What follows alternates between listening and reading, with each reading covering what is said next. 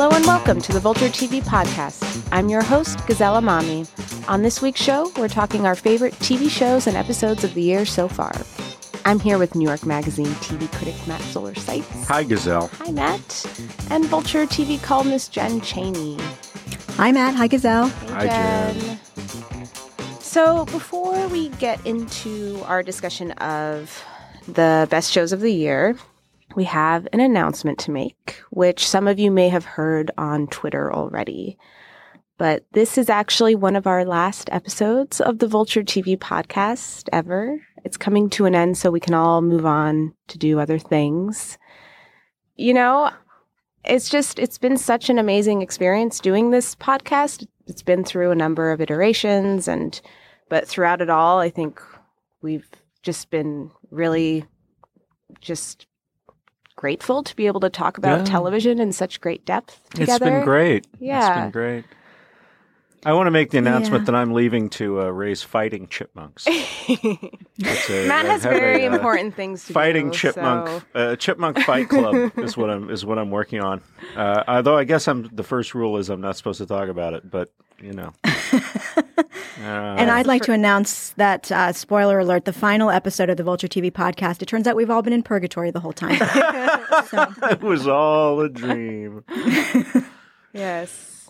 What an end. It was all a dream. It was the, the guy in the members only jacket killed this podcast. It's just going to stop in mid-sentence. But we really do have to play Don't Stop Believin' is our last song, by the way. I think so. Oh, yeah. yeah. We are taking requests. Too, so. Please or, email us at T V we, questions. Or if we want to infuriate people, it could be All Along the Watchtower. People still are salty about Battlestar Galactica. But no, I mean, Matt and Jen will both still be writing great T V criticism on, on Vulture. Or so. At least adequate in my case. And semi-mediocre in mine. Oh, you guys. We'll be typing letters and then we'll publish them. Yes. Home of adequate television criticism since nineteen ninety-one. I'm curious if you guys have any other T V podcasts you listen to regularly that we can recommend to our listeners so they have somewhere to move on after after we go away. I would recommend the Slate Culture Gabfest with some people that I like a lot. And also uh, T V Avalanche with Brian Grubb and my good friend and former Star Ledger colleague Alan Sepinwall, which is uh, uh, very, very good. Yeah, and I was going to mention another one that I think is retooling itself a little bit, the spinoff, which features uh, our colleague Joe Adalian through K C R W. I think they're going on a little hiatus and trying to kind of redefine themselves. But, um, you know, Joe and, and the other folks who do that podcast are extremely knowledgeable.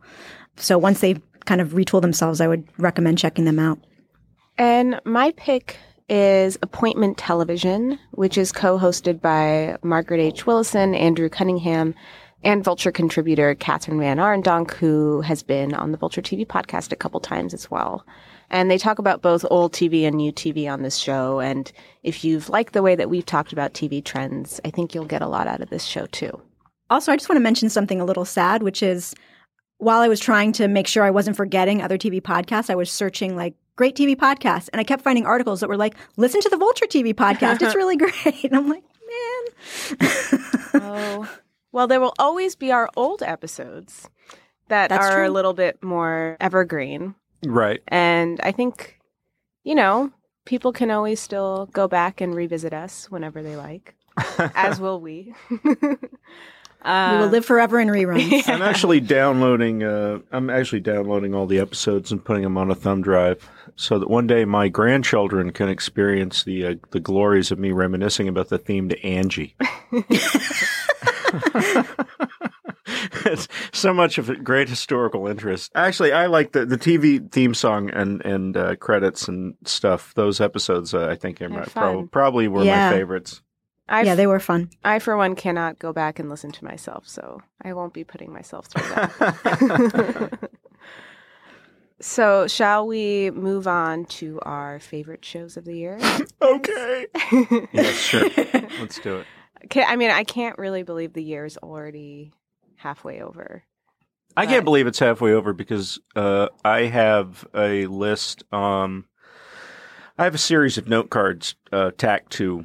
Uh, corkboard near my workspace at home. And one of those, you know, I have like a running list of best episodes, best series, best movies, best books about film, television. And just, I'm like gathering string the whole year for my inevitable top ten lists at the end. And I have twenty-five shows on my list of possible ten best shows.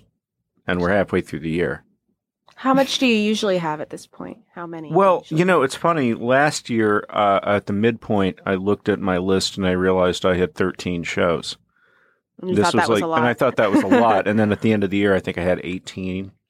And I'm already past that, and we're only halfway through the year. It's crazy. It's crazy. And, yeah. you know, now if I was really going to be hardcore about it, I would look at them and say, well, some of these are not, they're just not going to make it. Right. In another year, they might have. But uh, this year, uh, wow. When you look at what you have on your on your corkboard for movies versus T V shows, are you seeing that your list of potentially best movies is as long as the television list? No. However, mm-hmm. I should say that because there's so much television, the mental real estate is more occupied by television these days. I have right. a better sense of what's going on in the totality of American uh, television than I do in, say, world cinema. And that and that wouldn't have been the case. Like when I first started doing uh, television and film criticism simultaneously, it was twenty years ago.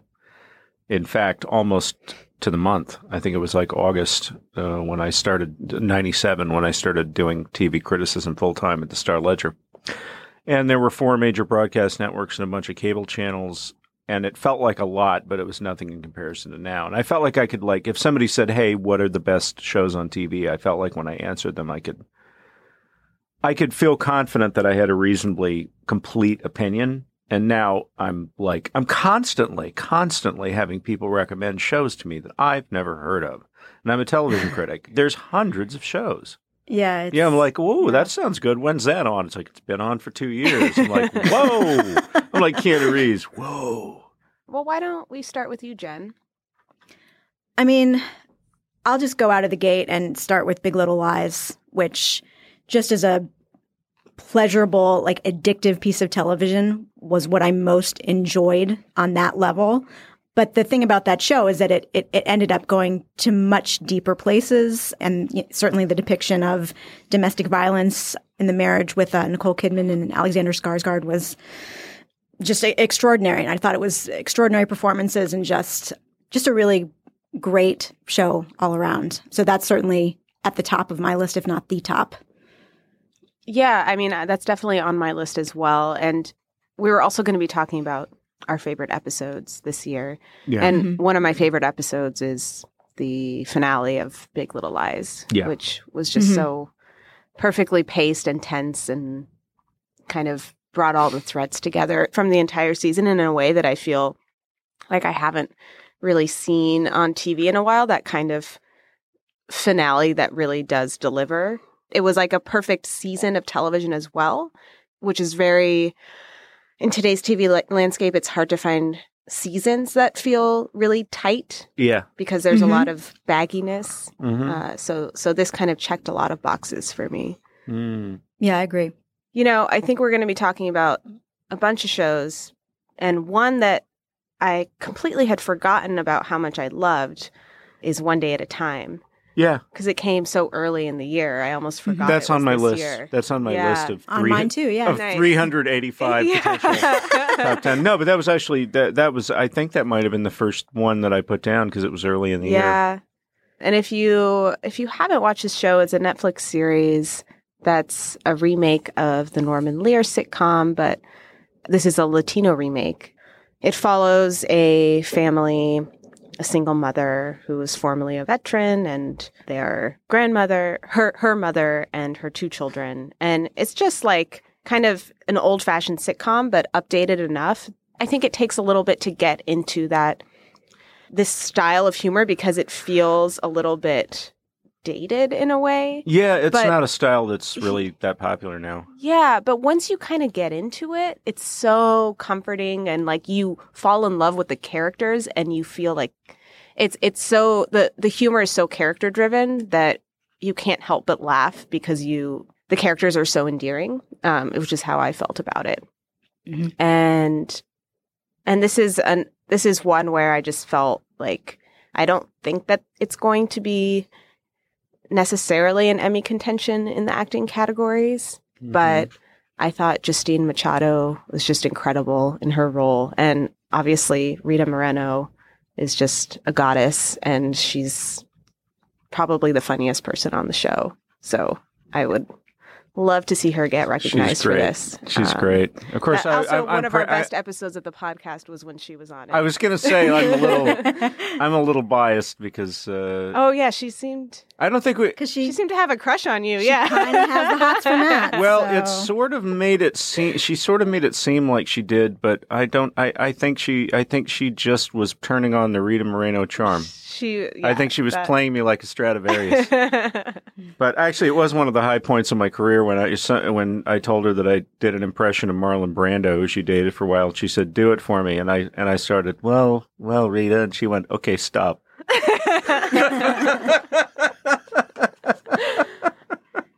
That's amazing. But yeah, so that's one of mine. Another of, of my favorite shows this year was Master of None, which I have yeah. a real soft spot for. Yeah. Like, I think that show is just so comforting to me. I don't know. I can just start watching it and watch. It's like the perfect binge show, in my opinion. And I thought that the second season was uh, even better than the first. And I particularly enjoyed just how it captured this kind of feeling, this like aching feeling when you when you like someone, and this when you have a connection that happens so rarely. And I don't know, I feel like I haven't really seen it done in that way before. And I think he really kind of gets kind of that feeling of loneliness in modern times, and how kind of when you do finally connect with someone, how painful it is because because of how isolated everyone is in in their own little worlds. I don't know. Yeah. I yeah. Just, no, I also, I, I loved how experimental yeah. it was, just, you know, doing a, a black and white first episode, and, and that whole episode, which was one of my favorites, New York, I Love You, which was not even about um, Dev or any of the main characters. They were in it very, you know, fleetingly, but it, you know, it was following all these New York characters, uh, the doorman and, and the, those cab driver guys who I just loved. I, I think there should be a whole show about those guys. Yeah. Um, totally. And the, I, I thought that was wonderful. Yeah, the first dates episode was so great. And then something else that kind of isn't in that episode but kind of fits with the themes that it explores is the cab scene at the end of the dinner party episode mm-hmm. was unexpected. And kind of anyone who lives, anyone who's been in the back of that cab knows exactly how that feels. Yeah. um, yeah. And yeah, it's just, you know, I, I think it's the type of show that doesn't always hit it. In terms of, you know, sometimes it might hit too hard on certain topics, but when it does hit it, it's so good. And I'm totally one who who doesn't mind when it kind of hits points a little bit too hard, because overall I think it's just so charming and has this kindness to it that I think is rare to see on television. I agree. Well, I just, uh, I, I have here a list of my, at this point in time, my top ten. And uh, Twin Peaks is at the top, and we're not done with it yet. But it's going to be, it's going to be at the top. Yeah, it's going to be. It, it, I mean, it, uh, you know, uh, there could be. You never know with television. There could be something like uh, really great that comes along between now and then the end of the year. But uh, it's been a while. I don't think. I don't think a show has completely dominated my imagination in this way since Mad Men. Yeah, you know, was on the air. I was thinking about, you know, as even with so much good television and how much that's going on, I think because we all watch so much television, it can be easy to get a little bored with what's happening mm-hmm. in pop culture. And I think that's why Twin Peaks came along and surprised me so much. And and I was one who who was not expecting it at all. I think you, Matt, were you were You thought this was going to be. I knew this really, is. I knew this is what's going to happen. I just knew. I just knew. But I just I'm, knew. It's like Lynch has right. been. There's something about Lynch. I knew. Yeah, I'll tell you when I knew. I knew when David Lynch walked away. Oh. I knew when David Lynch walked away. I was like, they better give him his money, because this is going to be great. This is going to be great. It's like he's basically saying, look, I don't know how. I don't know what I'm doing, and I don't know how long it is, but you need to cut me a check so that it looks great. And I was like, okay, whatever he's up to, yeah. whatever his subconscious mind is up to, he must feel really confident, you know? Totally. And I think and, uh, he was. Yeah, I think you're right. Think he was. And he, and, he and Mark Frost. We always tend to forget Mark Frost, but Frost, Frost is the guy who made David Lynch uh, a household name. We tend we tend to forget that. Yeah. You know, like I don't think, I think if Mark Frost hadn't come along and put a collar around that mad dog, you know, that is David Lynch's yeah. imagination, I don't think people would have discovered him in the way that they did with Twin Peaks. I think that's true. I am curious, because the new season is so much more experimental. I mean, obviously Mark Frost has a lot to do with it, but I'm curious if he has any less to do with it, because the the original run was a bit more well, conventional in certain yeah, ways. And, and the original run wasn't all directed by David Lynch. I think no, that's also wasn't. an important right, distinction. Right. Like maybe Lynch has a bit more control. Yeah, he over probably what's does. Going on. And he and he and he he stepped away to do Wild at Heart. Well, that's you know? see like, now that's not, that I've been told that that's not true. That Lynch keeps saying that, but the, like the chronology doesn't quite track on that. That it was okay. it was more of an issue. Like he was involved in uh, editing. Editing it uh, down and uh, and promoting it and stuff like that did interfere somewhat, but he actually was, you know, it doesn't. That's that that's sort of more him stepping away and then coming for up with a cover story for why he did it and feeling bad about it, I think. Mm-hmm. But also the larger the larger thing, which I believe Lynch and Frost are both cop to, is they never expected Twin Peaks to go past the first few episodes that they did in that initial half season. Mm-hmm. They were like, no, there's no way people are going to go for that. I mean, they were probably just like, what a miracle that A B C gave us money to make something this weird. I mean, and they so they didn't know how they were going to end the story. And it's like, you got picked up. What? Oh, all right.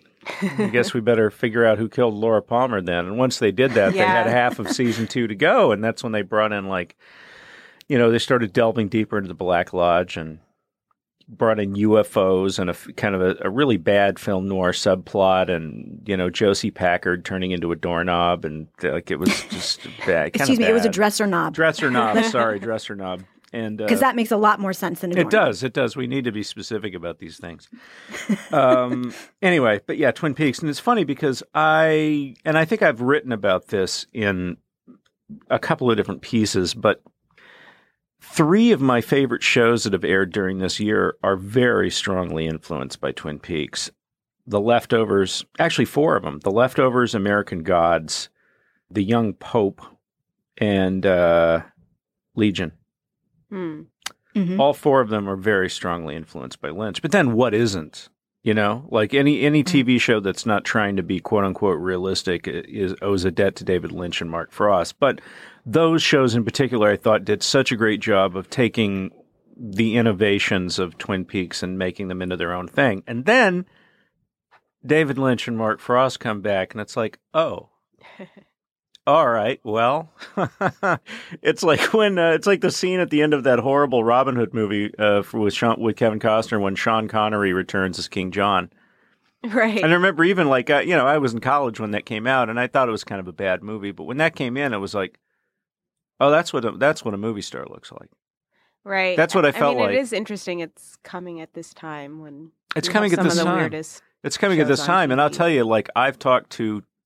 I have talked to David Chase about the new Twin Peaks and Damon Lindelof about the new Twin Peaks. And they both have told me, yeah, it's amazing. They're in awe of it. They're in awe of it. And these are people who have worked, tried to do something in the tradition of Twin Peaks. And they know that this is greater than what they have done. They, I mean, there's like a humility when they talk about it. Yeah. So, yeah, I mean, it's Twin Peaks for me. But I also yeah. like, you know, I love Sam- Samurai, and I, almost any other year, like something like The Young Pope, which we laugh about, but I that's stuck in my mind. I think mm-hmm. that's an incredible, I mean, that was a, just a unique, like, what show? I miss talking about The Young Pope. I do. I know. Hot Pope. Yeah, yeah, hot Pope. He's a Pope, and he's hot. I have Twin Peaks on my list, too. I just don't have it at the top, and mainly because I, I'm being conservative in that we've only seen a certain amount of it yet, and I really feel like I want to see more before I say this is this is the greatest. Yeah, yeah.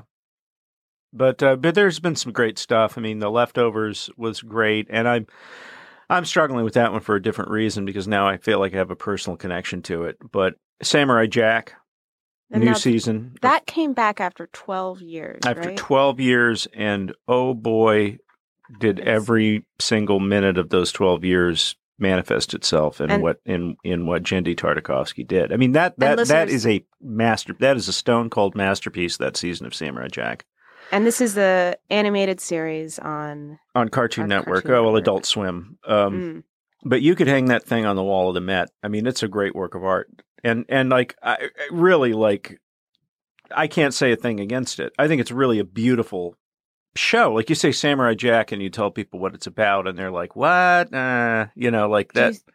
Right. But it's it's not what you, th- it's like a silent movie. I feel like I'm watching a late period silent film by like an F W Murnau or, or D W Griffith or somebody. Like, it's a really primitive, simple way of telling a story, but it's perfection. And, uh, and do, it's funny too. Do you think you need to have watched the previous seasons to no watch? I don't think so. I think they I think they do a pretty good job of filling it in without being all expository mm. about it. Like, all you need to know is he's a samurai, he's from ancient Japan, he's catapulted into the future, and he's doing battle with a demon, and it appears that the demon is winning when this when this season begins. So anyway, but uh yeah, and then you got stuff like uh, you know, Better Call Saul, which I think has been great this year, The Handmaid's Tale. So The Handmaid's Tale was one that I thought would be like at the top of my list when it started. But it kind of started to lose me a bit as the show went on, because I think towards the end of the season, it started to feel a little too plot driven. And I think episode seven was the turning point for me, which is the one where you get Luke's story. And mm-hmm. it really felt like an episode of The Walking Dead. Huh. And I was very, it felt like he had met, you know, it's the one where he meets these people on the road, yeah. and like, it's just this very strange, tonally a very different vibe from the rest of the series. And yeah, it kind of felt like, like one for one for the dudes. Yeah, a little bit. But it also like didn't really tell you anything about him, and no. and at that from that and then and then around that time, I think it started to get uh, this kind of Go Girl-y vibe, which is what uh, Emily Nussbaum described it as. Yeah, I mean, they're, they're one of my issues. I, I still have it on my list because I think overall it was a really well-done adaptation of that novel, and I thought Elizabeth Moss was just extraordinary in it. It, do, it, it does get very heavy-handed, like where a light tap might might be yes. perfectly fine. It'll be a big shove and it, um, at certain moments, and I, I, I hope in the next season it kind of restrains itself a little bit more. Well, that's what worries me, is I felt like it was so good in those first few episodes, and mm-hmm. and as it went on, I started to feel this heavy-handedness come out more, and I I'm worried that it's not the type of show that's meant to just keep going for multiple seasons in this plot-driven way, because mm-hmm. what was so good about those episodes was like the claustrophobia of it, you know, or that's what that's how I felt about it. And And obviously, Elizabeth Moss's performance is just incredible. And I would be very shocked if she wasn't a contender for for the Best Actress Emmy this year. She And yeah. she totally deserves it. I mean, she really, really makes that show. And all her performances are really great. You're watching her work is just fascinating on its own. So in terms of episodes, I, I've mentioned a few that I... I loved already, like the Big Little Lies finale and some Master of None episodes. And I think two others that stick out to me so far are episode four of Twin Peaks, mm-hmm. which mm-hmm. Jen wrote about very well on Vulture. Uh, it's the one where you first meet Dougie. And I think that's the one where it kind of sets the tone for what the rest of the show is going to be like, where you yeah. it, everything kind of clicks into place. It's really more importantly, it's the one where you meet Wally Brando. Oh yes, where yes, you meet Wally Brando. Which is great. From Alexandria, Virginia, to Stockton, California. I think about Lewis and his friend Clark, the first Caucasians to see this part of the world. Their footsteps have been the highways and byways of my days on the road. My shadow is always with me. Sometimes ahead. It's the moment where you're like, I Caucasians. think I might love this show. Yeah. I rewatched that again just a couple of nights ago. That, just that scene. It's amazing because it's just it's one of the it, one of the most Lynchian moments in a Lynch show. Yeah, is they just let it go. They just let it go, and it's just it kind of it kind of becomes the Wally Brando show yeah. for a few minutes. You kind of don't know what's happening, and then once you realize what's happening, you're like, "Oh my God, this is this is going on." And the on. best yeah. part of it, what really what made me laugh out loud, like so hard that I think I might have slightly injured myself, is at the end of it when Roger, Robert Forster, Robert Forster's character just kind of unilaterally declares an end to it. He's like, "Well, oh, have yeah. a nice night." He just turns around and goes back inside. Uh, oh, that's so good.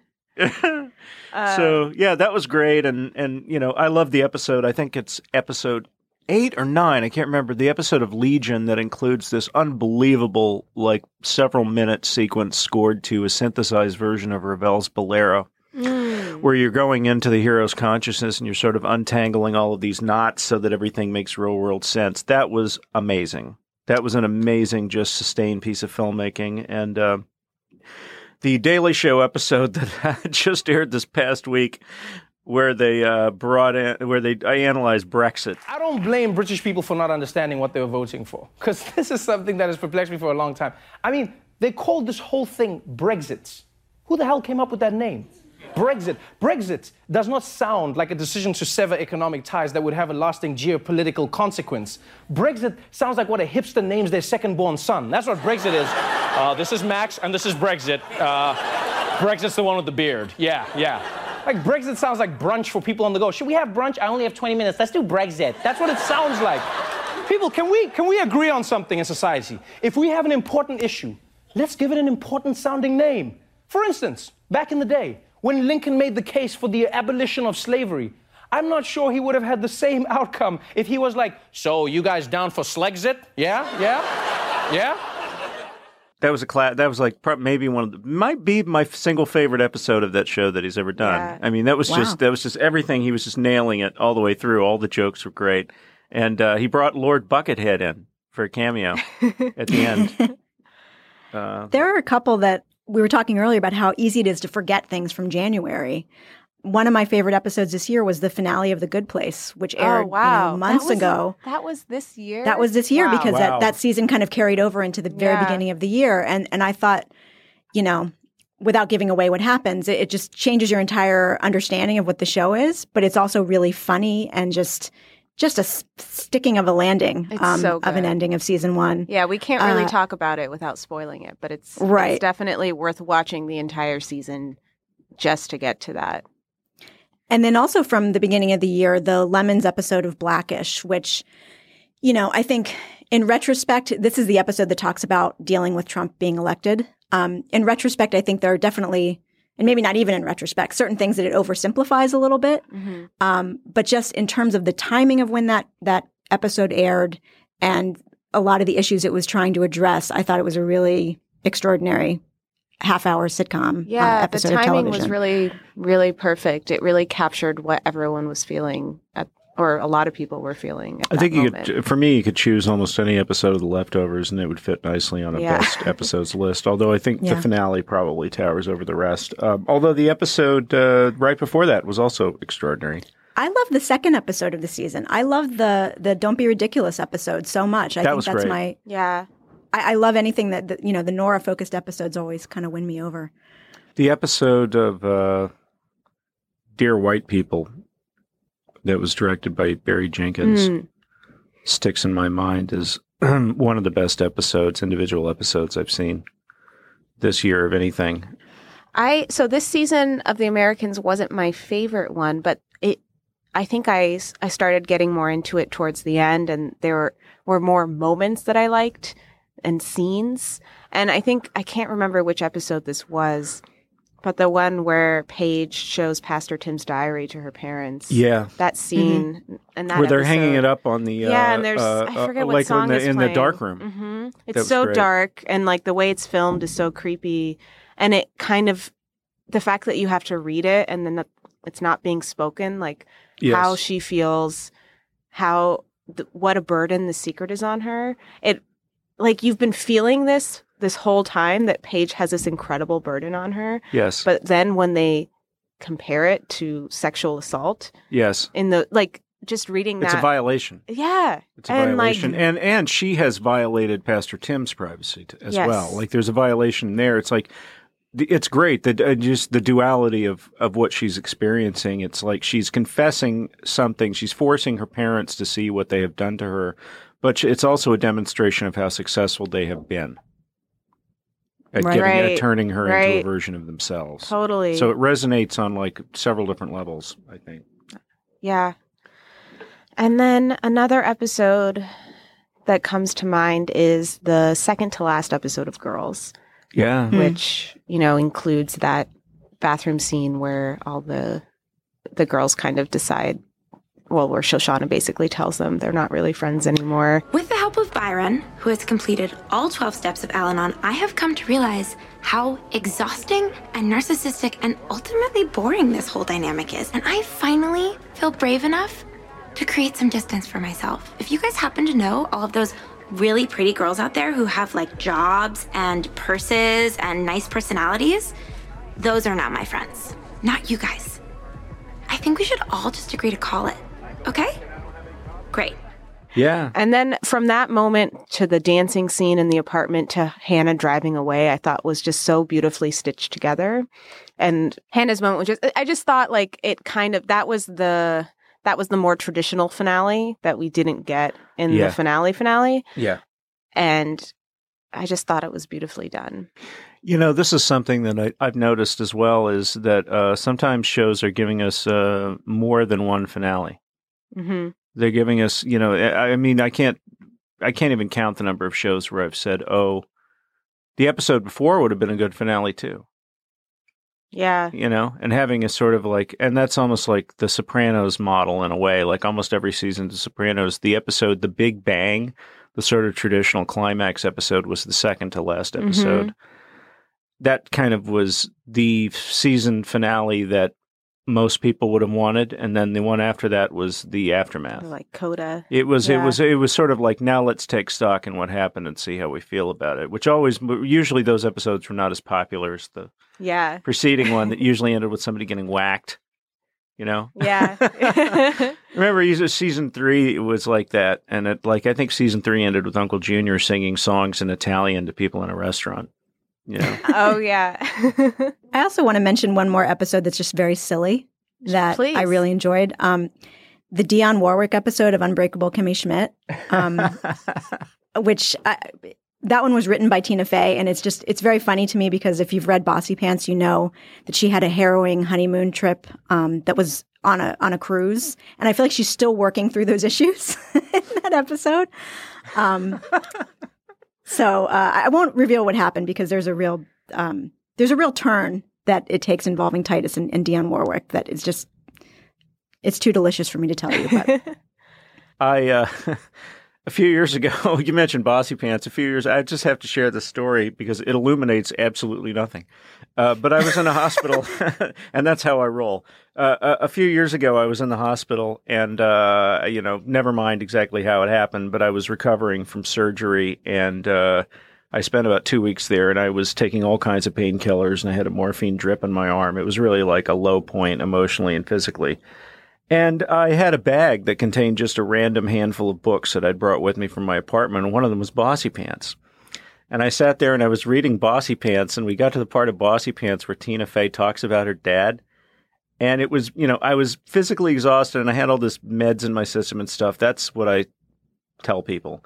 But I started to cry. I'm sitting in this hospital bed reading Bossy Pants, and I'm and I'm like weeping, like tears are squirting out of my face.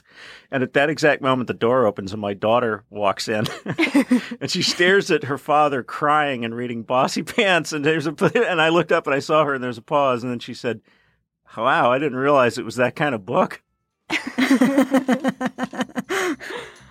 Wow.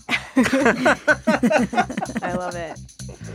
So listeners, you know, if you have any shows that you think we egregiously left out, please do email us. We would love to hear from you.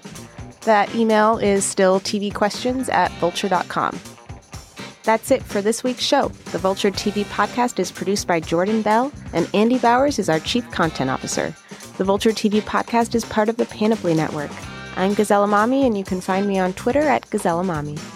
I'm Matt Zoller-Seitz. You can find me on Twitter at Bossy Pants. No, I'm kidding. Matt Zoller-Seitz. And I'm Jen Chaney, and you can find me on Twitter at Chaney J. Thanks for listening.